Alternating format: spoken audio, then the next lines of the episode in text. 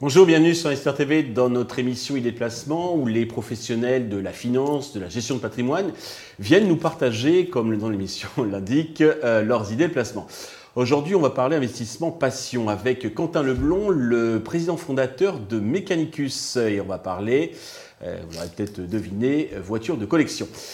Quentin, bonjour. Bonjour. Eh bien, commençons, si vous voulez bien, par euh, la présentation de Mechanicus. Avec plaisir. Donc, merci de m'accueillir déjà pour commencer. Donc, Mechanicus, euh, on est un, marchand éditorialiste de voitures passion. On construit l'avenir de la passion automobile. On achète et on vend des voitures passion des années 50 jusqu'aux années 2020. Et à côté de ça, on construit beaucoup de contenu. Notre euh, principale différenciation, c'est qu'on est propriétaire de notre stock. Donc au même titre qu'un Aramis Auto ou un Auto One peut racheter, remettre en état et revendre, on va faire le même métier mais sur toute la verticale passion, que ce soit une Porsche des années 80 ou une Ferrari de 2020. Et à côté de ça, on a lancé un lieu de vie dédié à la passion automobile, House of Mechanicus, où on a notre stock de voitures, une partie, on a nos équipes, nos bureaux, et on fait toute une série d'événements autour de la passion pour pouvoir la faire vivre. Alors, quel est l'intérêt d'investir dans une voiture de collection? Alors, Bon, il y en a plein. Euh, je pense que la première chose que moi j'ai envie de mettre en avant parce que je suis quelqu'un de passionné, c'est que c'est un monde incroyable dans lequel on fait de la rencontre, de la découverte, de la balade. Donc il y a un aspect objet en lui-même, il y a un aspect humain, il y a un aspect social. Ça, c'est la première chose. Euh, je pense que c'est du coup un intérêt qu'on n'a pas forcément quand on va acheter un FCP classique, des SICAV ou de l'immobilier. On a tendance à en profiter un peu moins. Et euh, au même titre qu'une montre, c'est quelque chose qui peut s'utiliser et qui peut vivre. Ça, c'est la première chose. La deuxième, qui est un élément qui est un peu plus, euh, on va dire, marché, c'est qu'il y a un une attrition naturelle nombre de voitures en circulation et, euh, une, envie grandissante d'en être propriétaire. Donc on a un marché qui mécaniquement va monter. Il y a une espèce de structure euh, haussière de ce marché.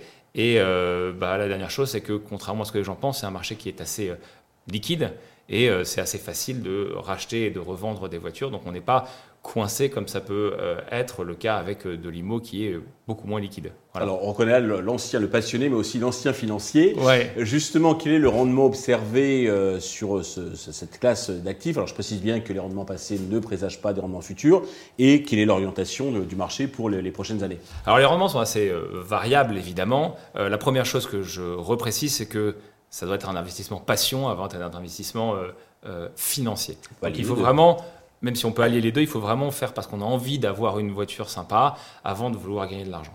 Maintenant, euh, les rendements vont évidemment changer en fonction de la classe d'actifs.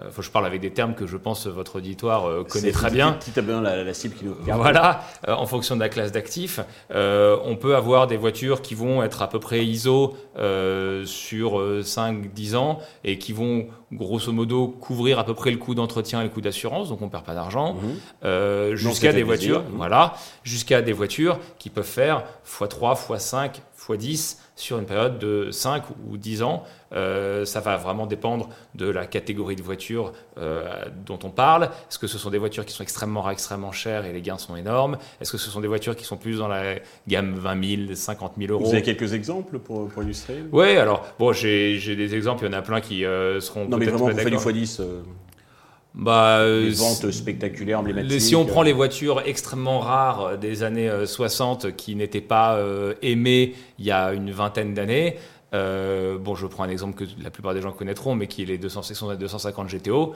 Euh, c'est des voitures qui s'échangeaient à quelques centaines de milliers ou équivalent des centaines de milliers d'euros il y a encore 20 euh, ans ou 30 ans et qui aujourd'hui peuvent valoir 30, 40 ou 50 millions d'euros. Il y a des folies sur certaines voitures qui sont absolument déconnectées d'une certaine réalité. La GTO, voilà, c'est des voitures qui ont été produites à 36 exemplaires. C'est une voiture emblématique de Ferrari qui a gagné un certain nombre de courses historiques. Donc ça, c'est un exemple qui est vraiment particulier. Est-ce que ça arrive souvent? Non. Est-ce que ça arrive régulièrement que l'on puisse faire du, euh, qu'on puisse multiplier euh, la valeur de sa voiture par 0,5, euh, par 2 ou par, enfin par 1,5, 2 ou 3 sur un horizon de temps Il existe un large. indice des voitures de collection, comme on peut avoir l'indice sur le vin, alors j'ai plus les noms en tête, sur, les vaches, alors- sur les bijoux, sur les montres. euh. Tout ça est assez. Euh, on va pouvoir pas mal travailler le sujet, c'est assez opaque. euh, puisque les seuls résultats un peu fiables entre guillemets que l'on puisse avoir sont ceux des ventes enchères, le catalogue. qui en fait ne sont fiables, enfin qui n'ont de fiable que le nom, Et puisque qui représente peut-être une petite partie du, du- des transactions. puisque ça ne représente que, euh, alors en valeur peut-être un peu plus parce que les très grosses autos se vendent souvent aux enchères, Bien sûr. mais euh, en termes de nombre de voitures, c'est epsilonesque.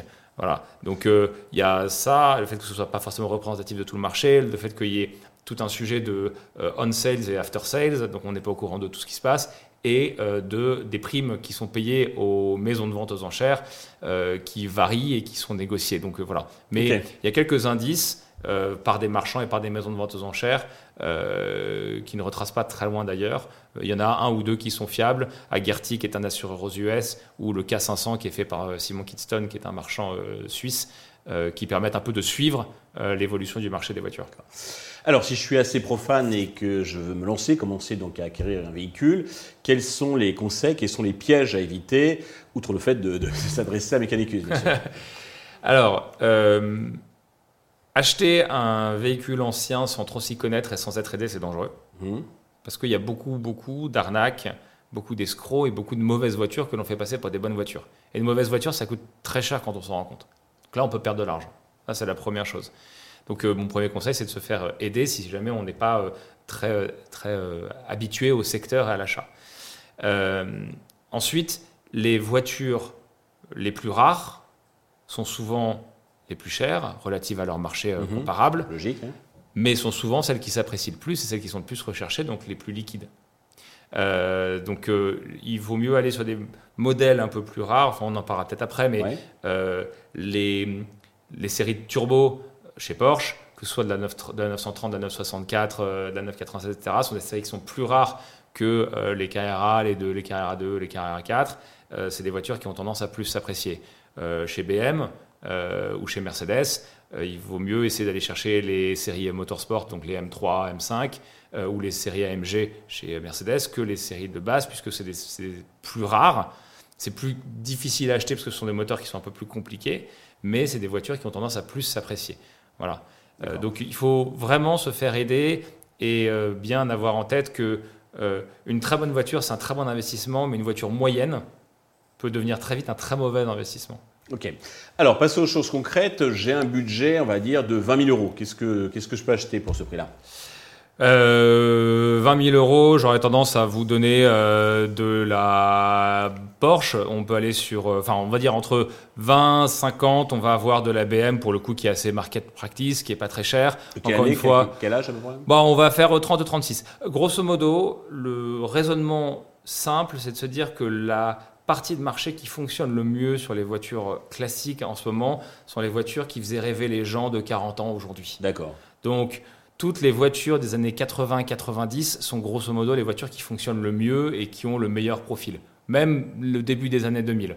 Euh, ce sont des budgets différents, mais toutes les Porsche à moteur avant sont des voitures qui fonctionnent bien. Toutes les premières séries de BM, les E E30, E36 euh, en M, sont des voitures qui marchent très bien à plus petit budget. Et puis les budgets un peu plus hauts, donc on est autour des 100 000 euros. Là, on peut commencer à aller chercher des Porsche euh, qui valent un peu plus d'argent, donc de la 96, de la 93, euh, de la 64 Turbo. Et chez Ferrari, on peut aller chercher de la 550 Maranello, de la 456, de la Ferrari On 355. commence à combien à partir de Ferrari Imaginons que j'ai, euh, écouté donc Alistair TV, j'ai eu des bonnes idées de placement, j'ai gagné pas mal d'argent.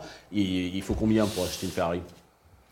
Oh, je pense que les prix d'entrée sur des Ferrari très simples de la 308 GT4 qui vont être un peu l'entrée de gamme, il faut quand même compter au moins 50 ou 60 000 euros pour une voiture qui soit euh, correcte. Mhm. Euh, bon, on peut probablement trouver pour moins, mais je pense que sur un prix d'entrée euh, de gamme chez Ferrari, on est sur ces gammes de prix-là. Ouais. Et si après- on veut quand même assurer son placement. son Et après, on commence à avoir un marché assez sympa sur Ferrari à partir de 90 000 euros. Il y a beaucoup de voitures des années 90-2000 qui ont vraiment le vent en poupe et qui arrivent maintenant en ces eaux-là, mais qui valaient. euh, Enfin, je prends l'exemple d'une 355. euh, des cabriolets, donc les GTS, euh, sont des voitures qui valaient, je dirais, 70 ou 80 000 euros il y a 5 ans ou 6 ans. Et aujourd'hui, ce sont des voitures qui peuvent se vendre 150 000 euros. Donc, on est quand même sur un ratio qui est plus de simple au double en moins de 10 ans. Euh, c'est quand même chouette et en plus de ça, on en profite. Quoi. Alors, on a bien euh, compris en vous écoutant qu'il vaut mieux s'y connaître, qu'il vaut mieux avoir et faire un expert comme vous. Donc, si nos investisseurs se rendent dans votre showroom Mechanicus, qui est dans le quartier Alésia, je crois, à Paris, qu'est-ce qu'ils vont trouver exactement? Bah, Chez Mechanicus, vous trouverez nos équipes. Pour commencer, vous trouverez une partie de, nos, de notre stock, puisqu'on a en permanence une quinzaine de voitures. Euh, nos bureaux. Et puis surtout, vous trouverez un groupe de passionnés. On organise beaucoup d'événements, des apéros garage, des formations. On fait tout pour que la, la passion puisse se transmettre, être partagée. Donc euh, on incite assez volontiers les gens à venir nous rencontrer et surtout à participer à tous les divers événements qu'on a envie de faire pour que cette passion soit transmise et partagée. Quentin, merci d'être venu nous partager à la fois votre passion et votre, votre, expertise. Euh, merci à tous de nous avoir euh, suivis. Je vous donne rendez-vous très vite sur Investor TV avec de nouvelles idées de placement.